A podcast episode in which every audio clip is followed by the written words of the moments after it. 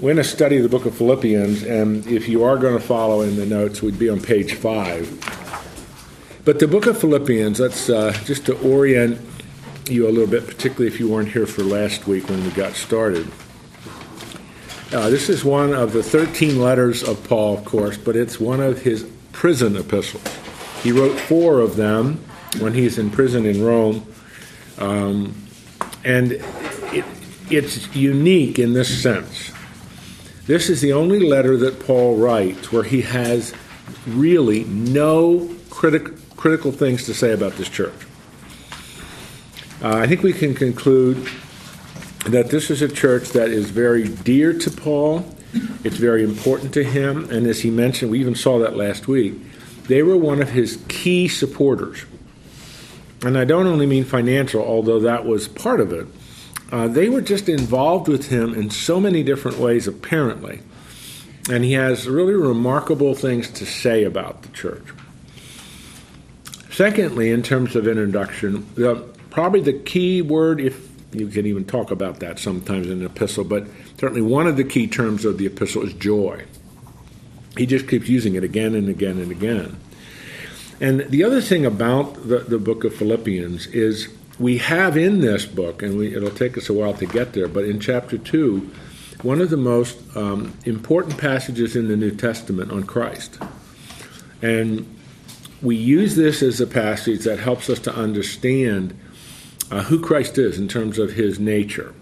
Uh, fully God, fully man, united one person. And he talks about that uh, as he uses the Lord as an example. So we'll get to that. So it's really an important epistle.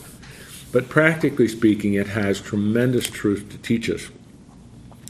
After the introduction in verses 3 through 8, uh, and that's how I organized um, the outline, is a statement of thanksgiving, obviously to God, but a statement of thanksgiving uh, for the Philippians. And in verse 3, I thank my God, that's a present continuous verb. I am in the continual state of thanking God for you. Every time he brings your name to my mind, I thank him for it. It's a continual thank because of their participation with him in all that he did in his ministry. And then verse 6, and that's where we left off last week. So, is everybody with me? Trying to orient uh, our thinking here? Yeah, I just want to just tell you that, you know, that the uh, chapter and verses that you recommended in Acts, oh, that was very helpful to good. me because I read it thoroughly. Good. And what it did is it told how Paul met those people from Philippi or whatever. Philippi, right? Yeah. Yeah, And, uh, and why he was so loyal to them. that's right. Good, good reference. Yeah, they had a good, they had a very special place in his heart. That's that's good. Yeah, It was Acts sixteen, verse eleven, to the Mm-hmm. end of uh, eleven. That chapter. Yeah, End of the chapter. yeah good, excellent. Now let's pick up with verse six. He's thanking the Lord for their participation at koinonia with him in presenting the gospel. Then he has something to say in verse 6. For I am confident of this very thing, that he who began a good work in you will perfect it until the day of Christ Jesus.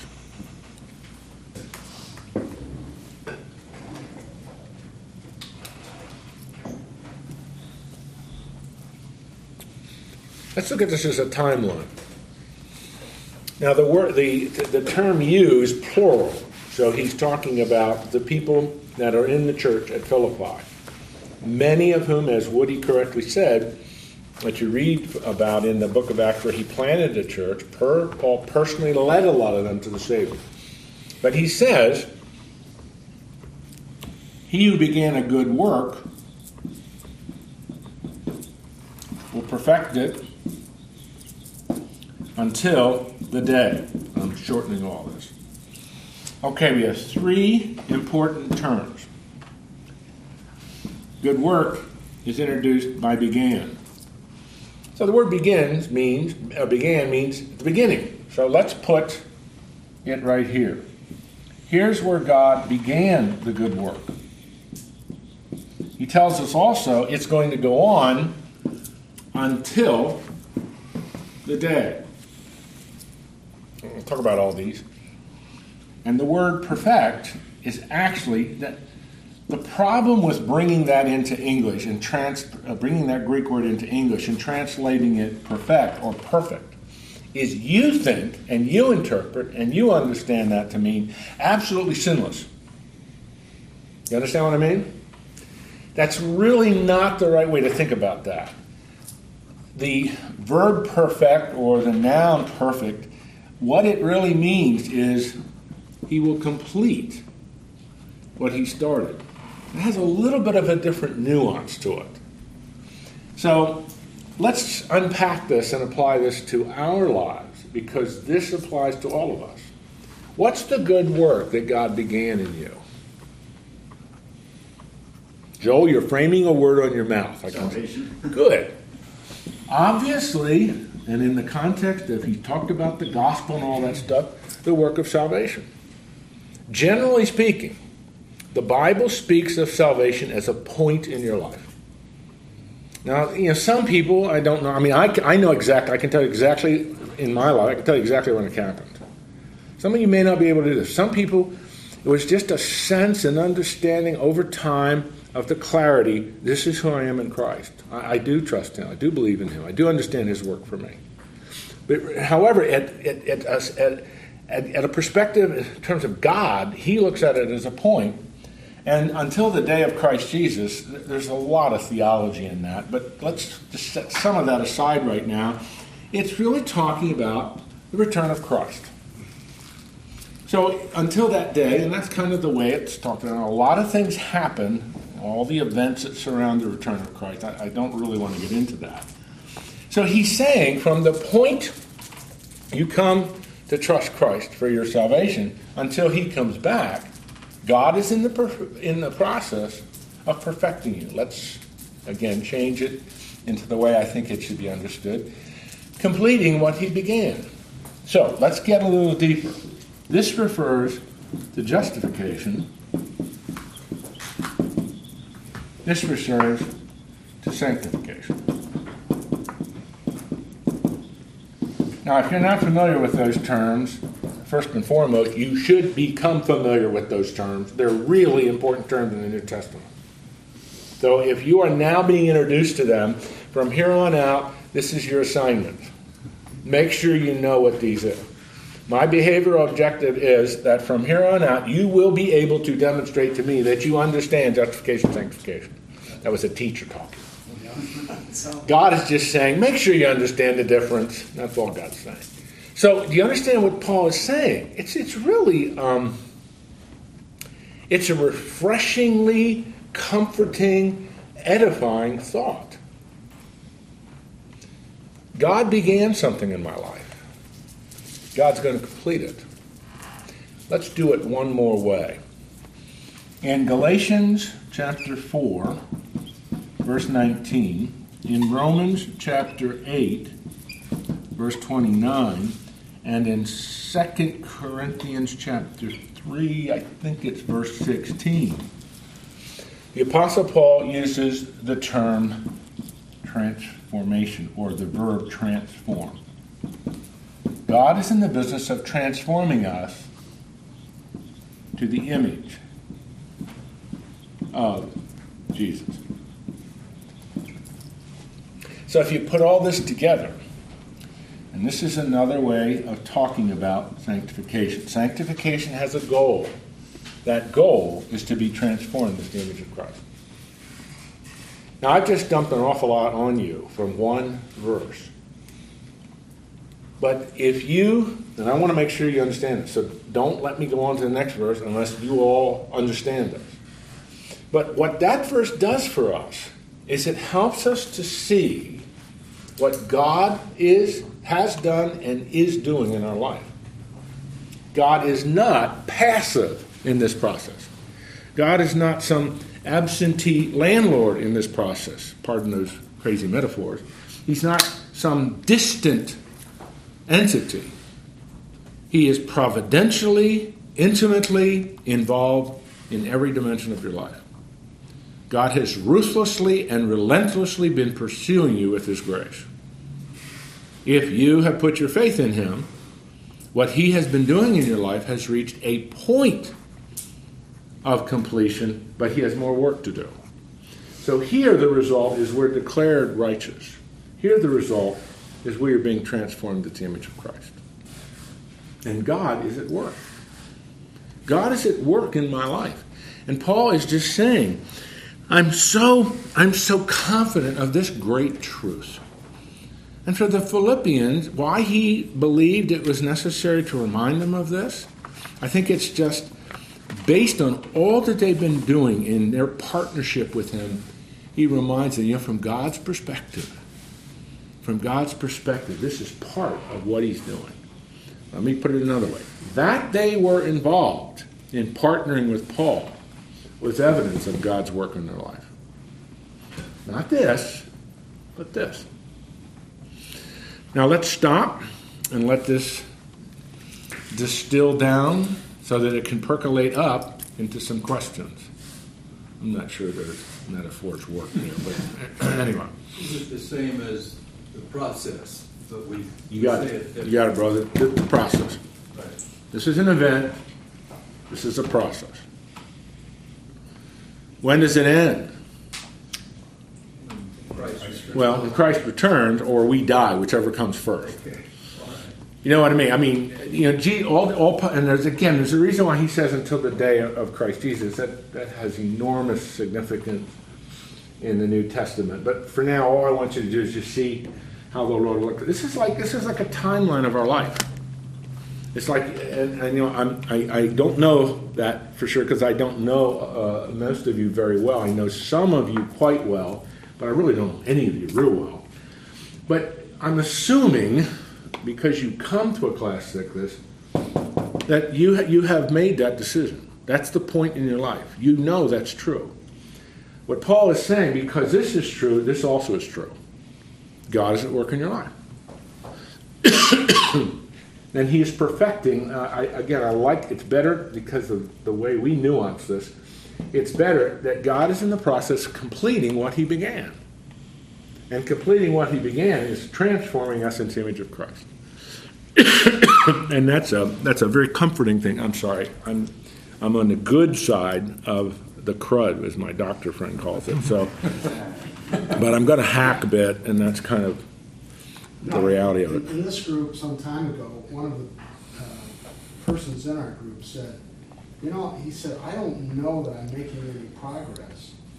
And Terry, your response to that person, and I just right on line with what Jim's talking about, said, "You know, I've known you for 25 years, and I can tell you, there's a big difference in your life. and then another person that uh, sharing Christ with, and he said, you know, someone told me if you couldn't pinpoint the time in your life when you received Jesus Christ, this is this person saying it to him, I doubt if you're saved. And, and he brought that out, and he said, you know, that's always bothered me. And I think Jim is addressing it right there mm-hmm. some people can't say. Yeah, I mean, I, I've known a number of folks who um, there is no question of, of their relationship with Jesus Christ, but they just can't specifically identify a point. And that's just and that's okay. That's, that's really okay, because this is this is the perspective of our life from God's perspective, His vantage point. All right, let's let's review. Do you understand? Oh, Jim, go ahead. I find the use of the words "good work" very interesting. Mm. I mean, it sort of reflects God's perspective on how He sees what He's doing in our lives. He takes some degree of delight, maybe Terry, in making the change in us. Just like if we were building a house or something. I mean, there's if you're doing the handover, there's some delight in that process and mm-hmm. satisfaction. Mm-hmm. Absolutely, that's excellent. Excellent comment. God takes delightful satisfaction in what He's doing. A real interesting study sometime would be what's God's methodology in doing this. But that's not what we're going to talk about today. Because it's multifaceted. And I mean, it's, it's going to be different for Fred than it is for Jim or Joel or Woody or anybody else. It's going to be different. God does not use the same template for everybody. Why? Because He knows us.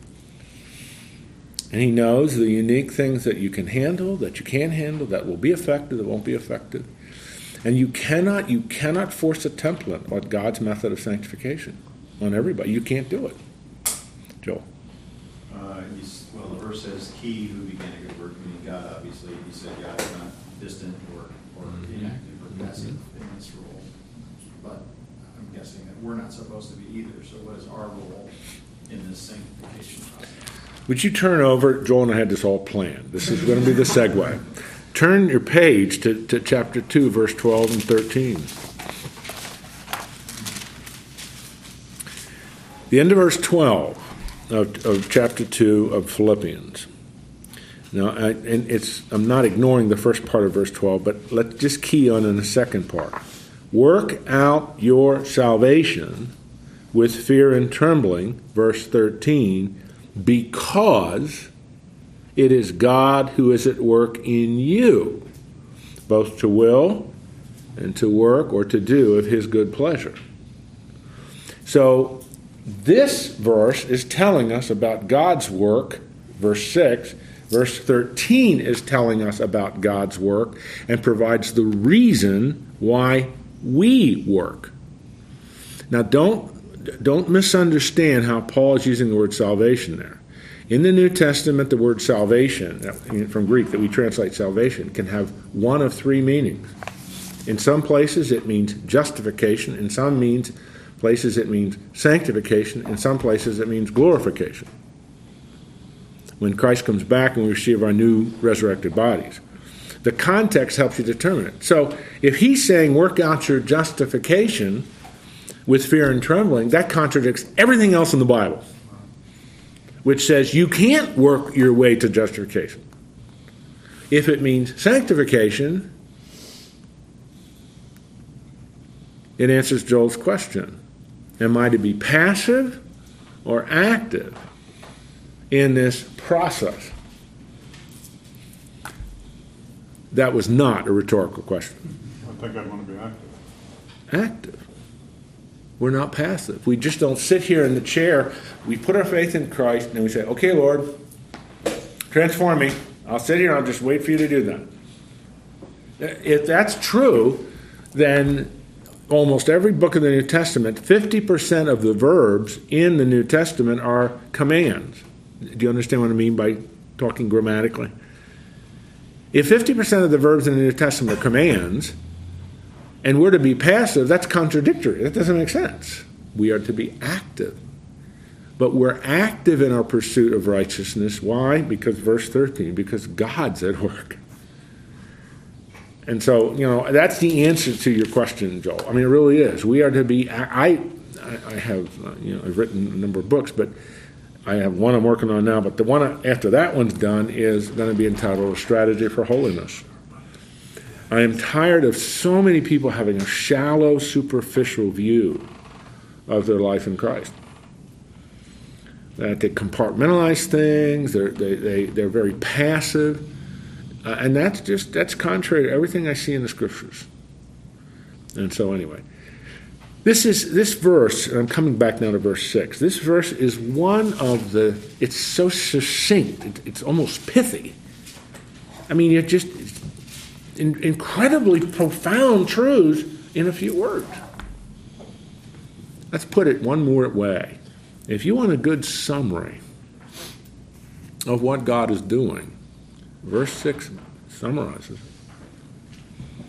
God begins the good work, salvation, and He will complete it.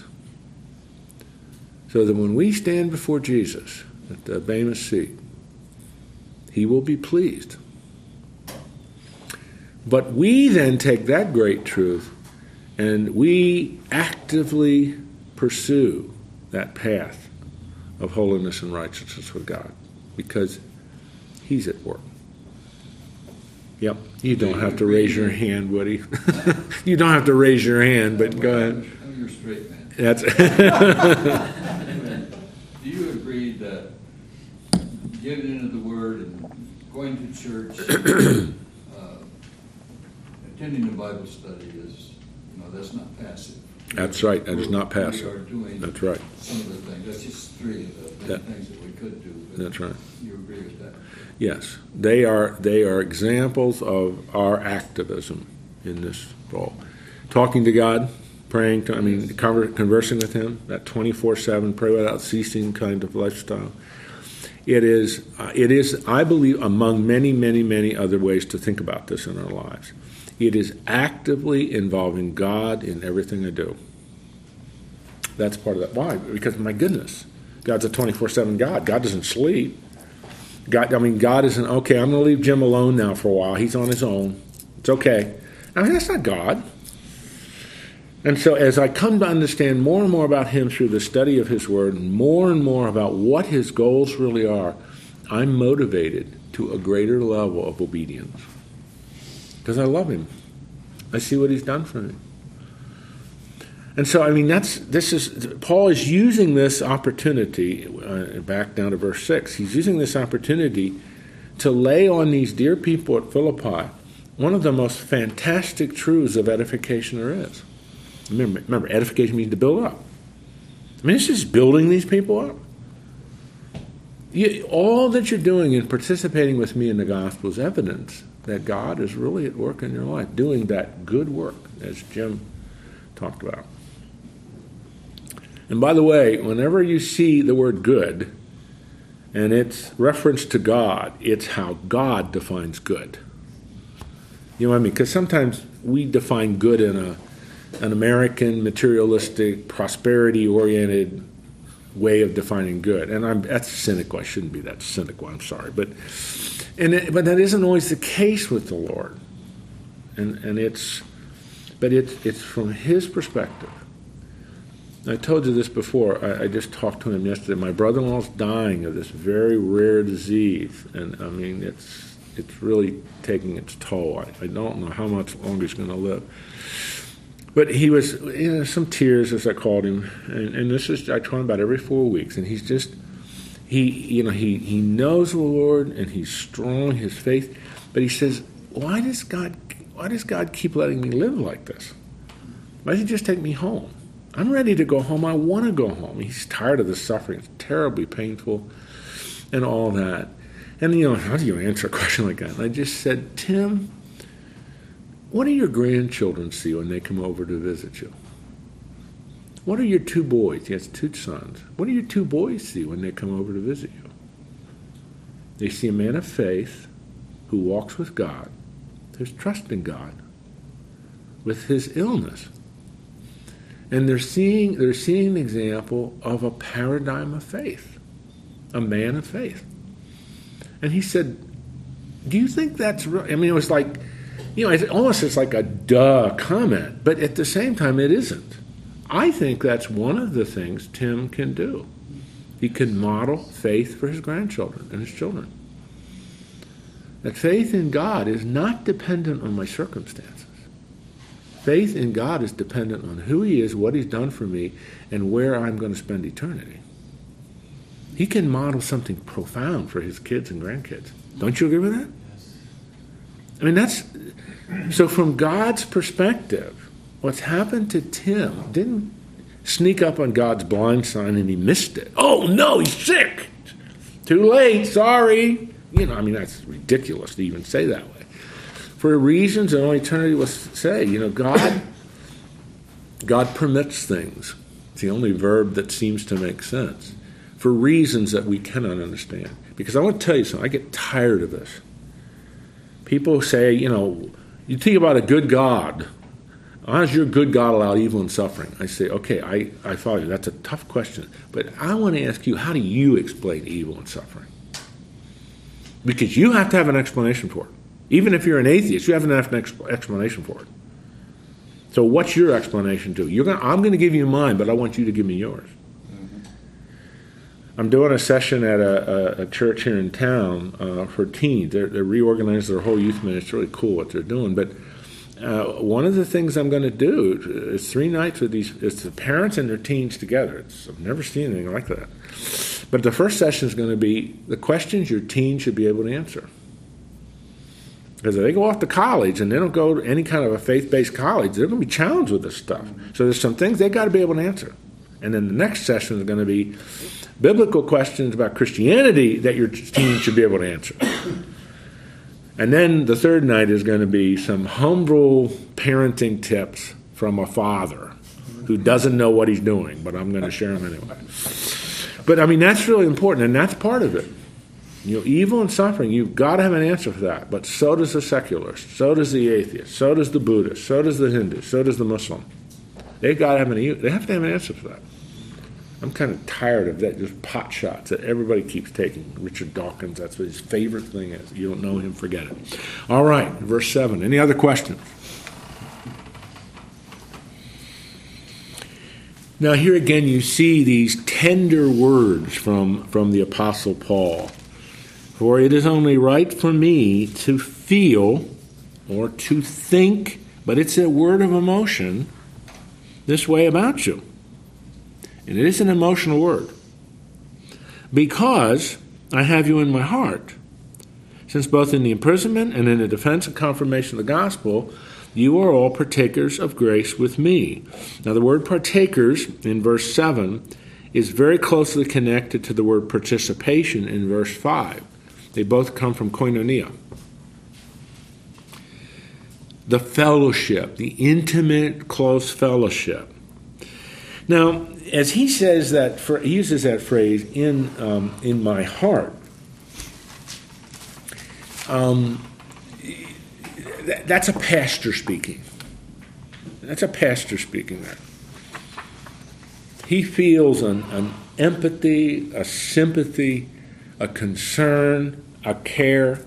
Because, you know, I mean, he doesn't mean that organ that pumps our blood through the body.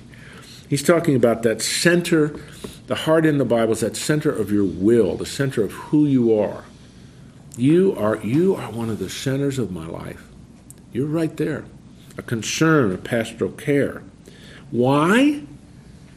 Because in the two great events with which they have been involved, his imprisonment, he's in Rome in prison, and in the defense and confirmation of the gospel, those two words are legal terms. Defense, um, and they're, they're both talking about his upcoming trial before Caesar, when he's going to, to defend and then confirm why he's in jail. He's going to defend his position as an apostle, and he's going to confirm that is detail, lay out the nature and content of the gospel. So, what does that mean? They're participating with. What does that mean? It can only mean in prayer and in sending their pastor to counsel Paul. You're going to talk about this later on. They sent their pastor to Paul in prison. His name is Epaphroditus.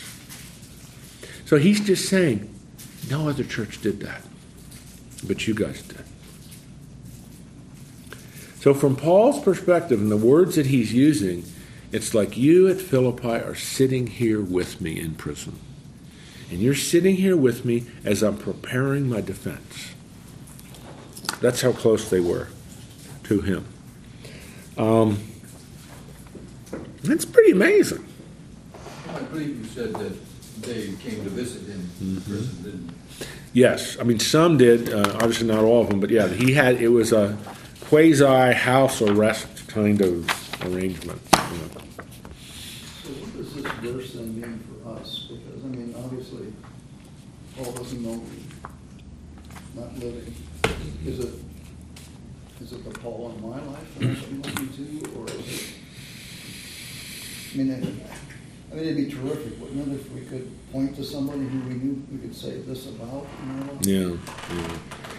The application of something like this is so varied, Jim. I mean, it, but um, I think it gives us a little bit of an indication of um, what pastoral, shepherding, servant care for people really looks like.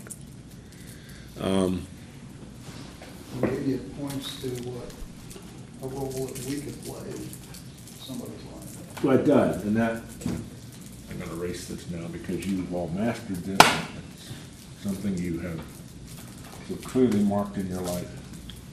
Get rid of it. I'm gonna suggest a word here that kind of fit, kind of fits what uh, an applicationally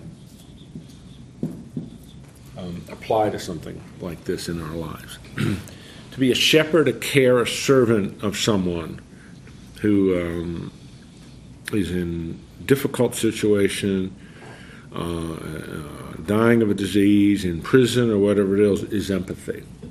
That maybe captures us. What does that mean? Why is that a better word than sympathy? John. Well, you're feeling it personally yourself. You're not feeling sorry for them or their situation, but you've been through that before. You, if uh, if you've experienced uh, a disease of some sort and you know what it is, You bet. you have empathy. Yeah. It's more than just sympathy. Uh, and it's really it's kind of a hard term to define, but it's this isn't a great Websterian type of definition. But I'm putting their shoes on, and I know what it's like. I'm not only sympathizing with you and you know crying with you. I I'm I'm really there with you. And that's the sense of what Paul is saying in verse 7 of this remarkable group of people at, a, at, at Philippi. There was a degree of empathy they felt for Paul and expressed for Paul that he could say, You're, you're koinoniing with me. I just took a Greek word, made it into an English verb. but you're koinoniing with me, you know, uh, in everything I'm doing. That's just, I mean, it's really, it's really astonishing in the real meaning of that uh, sometimes overused word. I mean, it, these were very, very close people to Paul. And so he's saying, even when I'm here in prison and I'm preparing for my defense before Caesar, you're with me. That's why I have you in my heart. I mean, he's using language of emotion, and yet it's, it's really quite powerful. And that's why he says in verse 8, For God is my witness. He's taking an oath. That's what that means. For God is, he's taking an oath. I long for you all with the affection of Christ Jesus.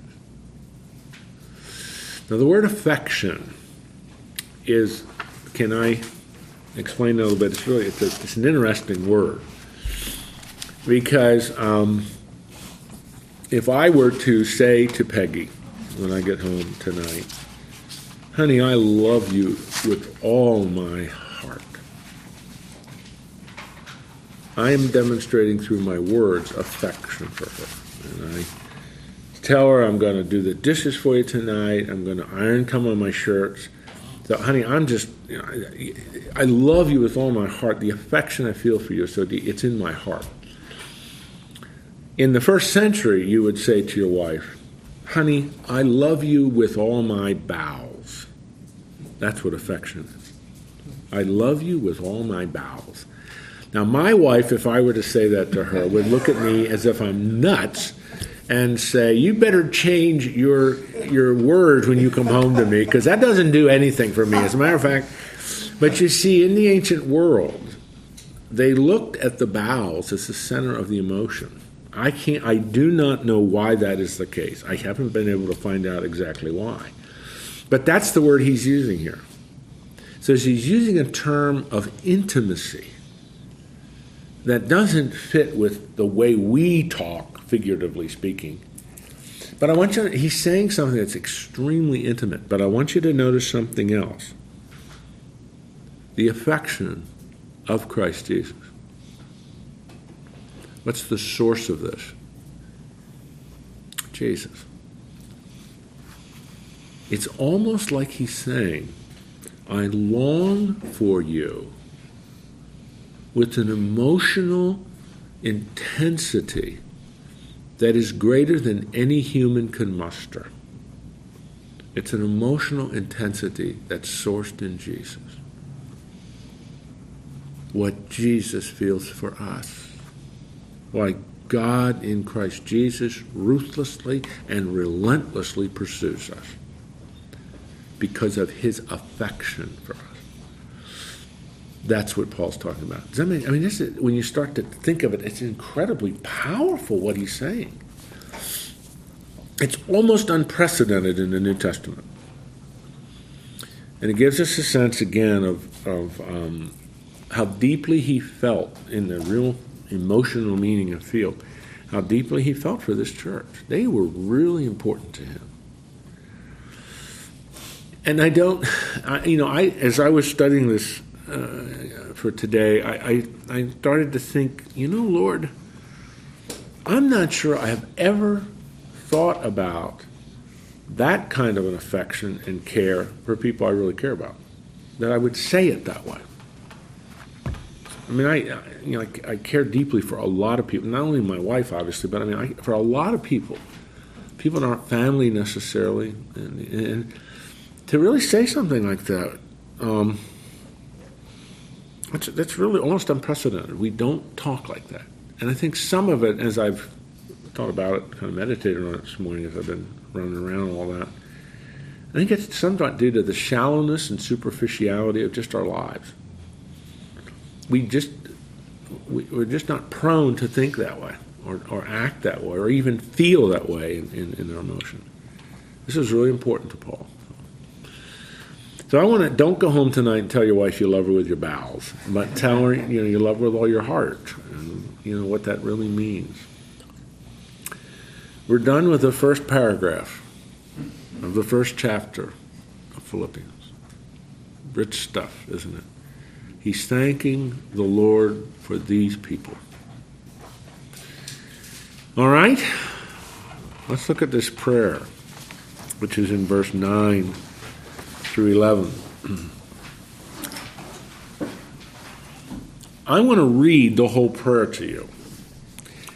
And I don't want anybody to answer this question, but I'd like you to think have I ever prayed for someone like this? Lord, bless my dear friend. That's my prayer. Here's Paul's prayer. And I pray this that your love may abound still more and more in real knowledge and all discernment, so that the purpose you may approve the things that are excellent in order, second purpose, to be sincere and blameless until the day of Christ. Because, it's a causal participle, you have been filled with the fruit of righteousness, which comes through Jesus Christ, with this result the praise and glory of God. Do you ever pray like that for someone? This is this is really an incredible prayer. So let's take it apart. Okay? This is going to be fun. I will now discern whether you really know the English language. All right. Paul is praying to them. Uh, excuse me, praying to God for them. What is what is the key word of his prayer? That they might have love. Okay? Is everybody with me? All right. That they may have love. Okay. And then he says something love that's going to result in two things knowledge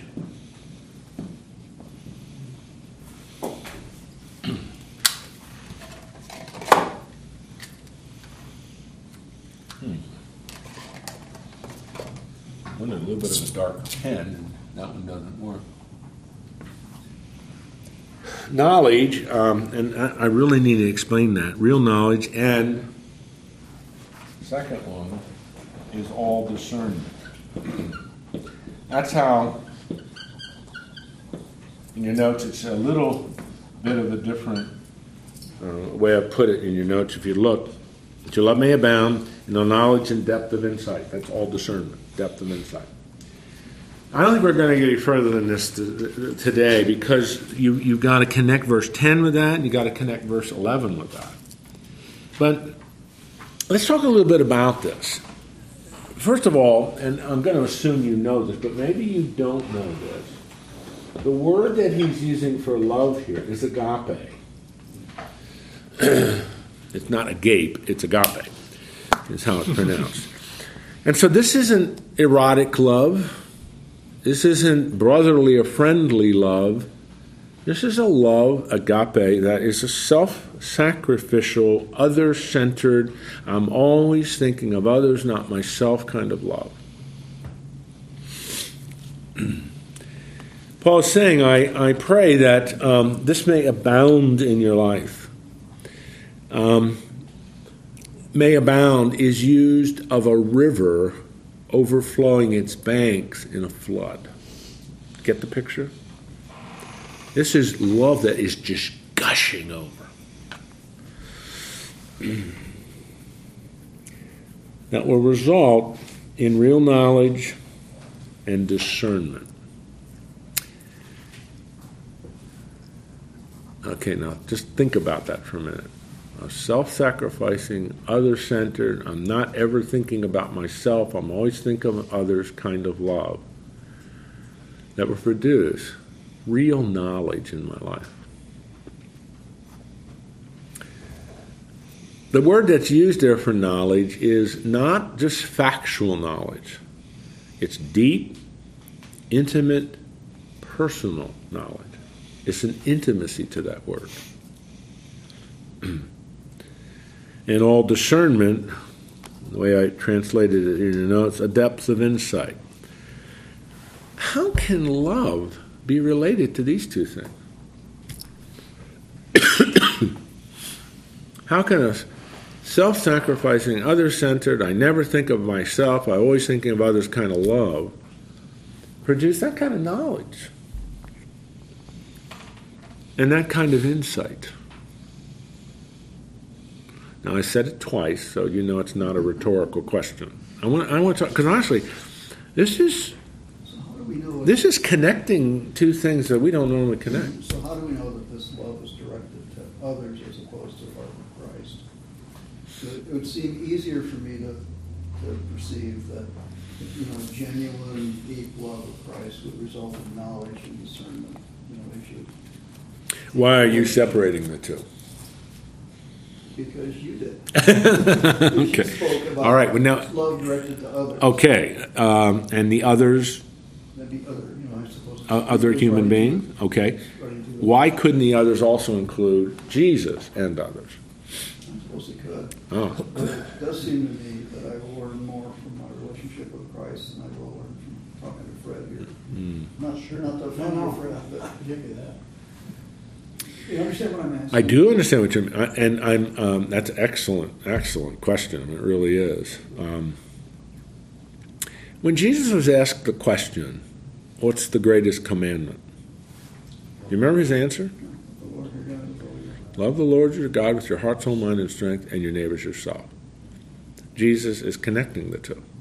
You can't do one without the other. And that is how I think we should understand this.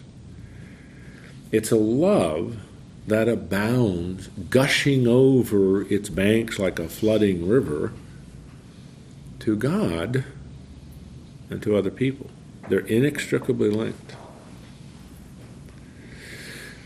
So it's a because loving God means, among many other things, loving God means I am thinking about Him, focusing on Him, drawing Him into everything, and not myself. Loving God is increasing my dependence on Him.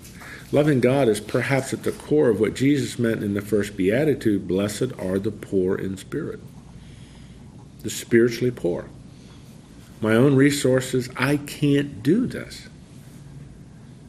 But in a dependence on Christ that comes from a love for Christ, those two are linked. I can. So if we're defining love and understanding love, as Jim, he's always way ahead of me. He, he, what I thought was going to take seven minutes, we did in 10 seconds. So that's good. And we got that done. Now, how does loving God and loving people result in real knowledge, a deep, intimate, personal knowledge, and all discernment or depth of insight.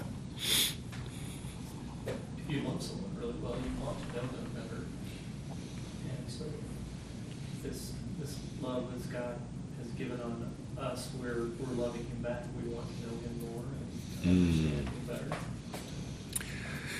So it isn't only factual knowledge where you can rattle off all the attributes of God and define each one of them quite precisely. It also means I walk with Him. There's an intimacy and a connectedness with Him. That's that the the word that's used here for knowledge. That word carries that meaning as well. you know, don't stop. Keep going.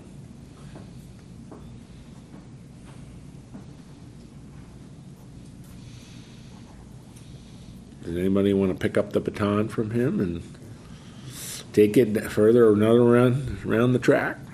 Boy, I'm, Yeah, just the way I, I look at it is, I think about it as the way Jesus looks at somebody, I might prejudge somebody, Mm. but if I can learn that love that Jesus has Mm. for that person, Mm. I might understand their motives, I might understand how they're approaching Mm. the conversation, and through that, I can gain a understanding of where we need to go Mm. in any engagement we have. So that's good. It's a love for people that corresponds with Jesus' love for that person. Let's put it another way. You begin to see people the way God sees people. I'm constantly, constantly, constantly needing to be reminded of that. Uh, I mean, do you understand what I mean? That's that's what he's talking about. A love, a love for God, and a love consequent, resulting love for people that results in me beginning to see people the way God sees people. I mean, I love Him and uh, intimacy, but I begin, and I, I think that is so um, that's so required for us. It's so antithetical to everything about us. I don't want to see people. I mean, in my own flesh, I don't want to see people because they they rub me the wrong way. I don't like people. I mean, I really don't. I just, and I'm, I'm saying that in the gut as a human being. I mean, what I would love to do is just stay in my office all day and just study. But I've never done that in my whole life. I study a lot, but that's all I'm saying to you, and I'm, it sounds like I'm elevating myself. I don't mean to do that. I don't want you to understand that. But as I've walked with God, I all these years, I, I, I'm finally getting to the point where I see students, you know, those young adults who think they know everything and they really don't know anything. And your job is to help convince them that they really don't know anything so that they can become the kind of student and eventually adult that God wants them to be. I don't want to see them like that. But God's perspective is, Jim, see the potential in that 19 year old kid. See the potential in that guy who he just kind of coming apart at the seams. He doesn't know right from left, up from down. He knows Christ, you think, but it doesn't seem like it. Okay, see the potential in that kid. Uh, Lord, I don't want to see the potential. But to love, you see what I'm saying? The knowledge that he's talking about is this deep, personal, intimate knowledge that God has for that person. See them the way God sees them. I want to go to a money trip just for a second. Last week I finished reading a book. It wasn't a really long book. I read it in a few days, but called Mission at Nuremberg. Just came out. It's only been out a couple of months, and it's about a Missouri Synod Lutheran pastor by the name of Gerecke, who was an officer in the chaplaincy corps of the United States Army and was given an assignment. He'd been a chaplain during the war um, in Europe and was asked then by his uh, commander to go to Nuremberg and be a chaplain to the Nazis on trial for war crimes. And it is a tremendous book. I never, I never knew about that. I mean, I never even thought. I always thought about it from the perspective of these guys are getting what they deserve, which they do. You know, they, they were put on trial, held accountable for the dastardly things they do. But Gerecke led three of them to Christ. One of them was Ribbentrop. Do you know that name? Do you know anything about it? It's incredible. I mean, it's incredible how these men in that kind of a situation he would go in and uh, uh, you know, each day he would go into them and talk to them. In the chapter on Hermann Goering, uh, I mean, Goering was so obstinate, stubborn. Oh, Jesus to me is just the wreck of a Jew. That's how he responded to it. So there's no hope for Goering, apparently. I mean, he's just so belligerent. But uh, there's several other names. But uh, the remarkable ministry this guy had, and he talks. I'm going to put it in my words, not his. At the beginning, it's written about him. It's not written by him. He's been dead for quite a few years. But he he says this guy had this Garrick is his name. He had to look at these people the way God looked at them. They're still drawing breath. There's still the hope that they can come to Christ. And three of them did, without question. And all three of them went to the gallows. As you remember, most of the top guys that were charged with war crimes were hanged, as you probably know. And um, he went he went with them. He marked up the step, marched up the steps with them, and just had one final prayer as they were putting the head over there. I mean, it's, it's just an amazing story. Mission at Nuremberg, mm-hmm. and uh, I it was just uh, it's, a, it's an easy read. It it won't it won't take you long. It's really it's one of those books that you're shocked by the grace of God. There's no other way to look at it. You're shocked by the grace of God. I would not have grace on Hermann von Ribbentrop. I wouldn't. I wouldn't give Hermann Goering 27 choices and opportunities to respond to the gospel. But he did. I just said, that's it. I'm done with you guys. You get what you deserve. But if I understand the gospel, we'll see those three men in heaven. I mean, that, that's it's just it's a, an aspect of God's grace. It's just you cannot put that into words. But that's our God, ruthlessly and relentlessly pursuing us with His grace. And even three Nazis. And then there's another level of Nazis that were put on trial that weren't the big guys. And he ministered to those guys too. Uh, he was. I didn't. I for some reason I didn't notice that whole trial took over a year. It took over a year.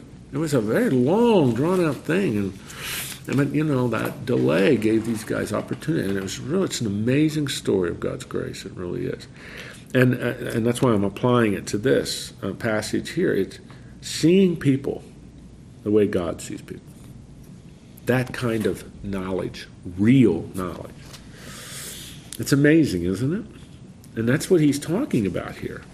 And then all discernment, you know, that what, what I put there in your notes, that depth of insight that term means I'm beginning to learn and see insight into the consequences of my choices. That's that's great maturity. That's great maturity. Did you see uh, on TV that uh, instructor was instructing that nine-year-old girl on how to shoot this machine gun? I did see that, yeah. Oh yes, and he, it, she couldn't control it, and it Yeah. ended up killing him. I did see that. Yesterday, it showed his family praying for the girl. Wow. Telling her, don't, don't beat yourself up over this. Oh wow. And, you know, Mm. that was just awesome. That's the same. That's a. I don't know anything about their faith or anything, but that's the same kind of thing. Thinking Right. of someone else, not yourself.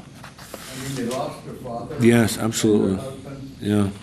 And they're Mm. praying for the Yeah. girl. Wow. I didn't know that. Thank you, Woody. That is really neat. Jim, since you mentioned it, who, who had this priest, or this pastor go to these prisons? His his commander.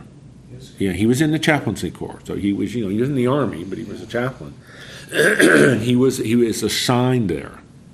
He did have, as I recall, he did have the right to turn it down, but he had been uh, during the war, during World War II. He was in Europe, European theater of the war. Uh, he he was very very effective, and he got that reputation. What we well we erased that, but that empathy. He just and he he was so helpful. So many of the guys during World War II in the European theater, and I suppose his commandant just saw in him the kind of qualities that would be necessary if he was going to uh, be effective. And I mean, this guy who was the commandant, he was a tough, tough guy. The way he's presented in the book, you know, oh my goodness! But he he really he ran a very tight ship in in that whole Nuremberg thing and organizing it and how these men were uh, looked over and cared for in the prison and so on. Um, and it's, it's a really fascinating book. I I, um, I saw it. Um, and I thought, you know, that's a, I don't know an awful lot about. it. And then I read the thing, and I thought, my goodness, I really want to read this. Well, I bought the book and read it. It was really good. I've recommended it as an example of what he's talking about here. well, uh, it's time to quit, and I'm dealing with uh, the test of my sanctification this afternoon. Somehow I have to get to Dundee Church, where I have another Bible study I teach, and Dodge is absolutely impossible right now. If the greatest test of our joy in the Lord is to drive on Dodge now with the construction that you're doing, or road repair, whatever they're doing. So I have to find, I did, I figured out an alternative route to get from here to there, and it's not going to involve Dodge. So to take me about eight minutes longer. So, well, man, I hope this is, uh, you're getting a taste of this little jewel in the New Testament called the Book of Philippians. And I mean, if you counted, um, uh, we did five verses today. So at this rate, it'll take us till 2018 to finish the book of Philippians. That's not true, but anyway. Lord, we're grateful for this uh, time in the Word of God, this rich, rich little gem of the book of Philippians. There's a great promise that we can uh, apply to our lives from verse 6. You who began a good work in us, you're going to complete what you began. Uh, you're going to continue the work of transforming us into the image of, of your Son. That's both comforting and it's convicting, and it encourages us to be active. Active partners, in a sense, with you. As you do your work, we work, is what Paul says later in chapter 2. Thank you also for a part of this life of Paul as we see his deep affection and love and care as a pastor for this little church such that he would pray that the love just gushes over like the river does during flood season, so that it results in seeing people the way you see people, seeing others, and loving you with all our whole heart, soul, mind, and strength, so that we can to develop that depth of insight, insight into the consequences of our choices, because every choice should be God centered and God oriented. That's part of the process. Thank you for these men. Be with them the rest of this day. Help them in both what they say and what they do to represent you well. In Christ's name, amen. See you next week.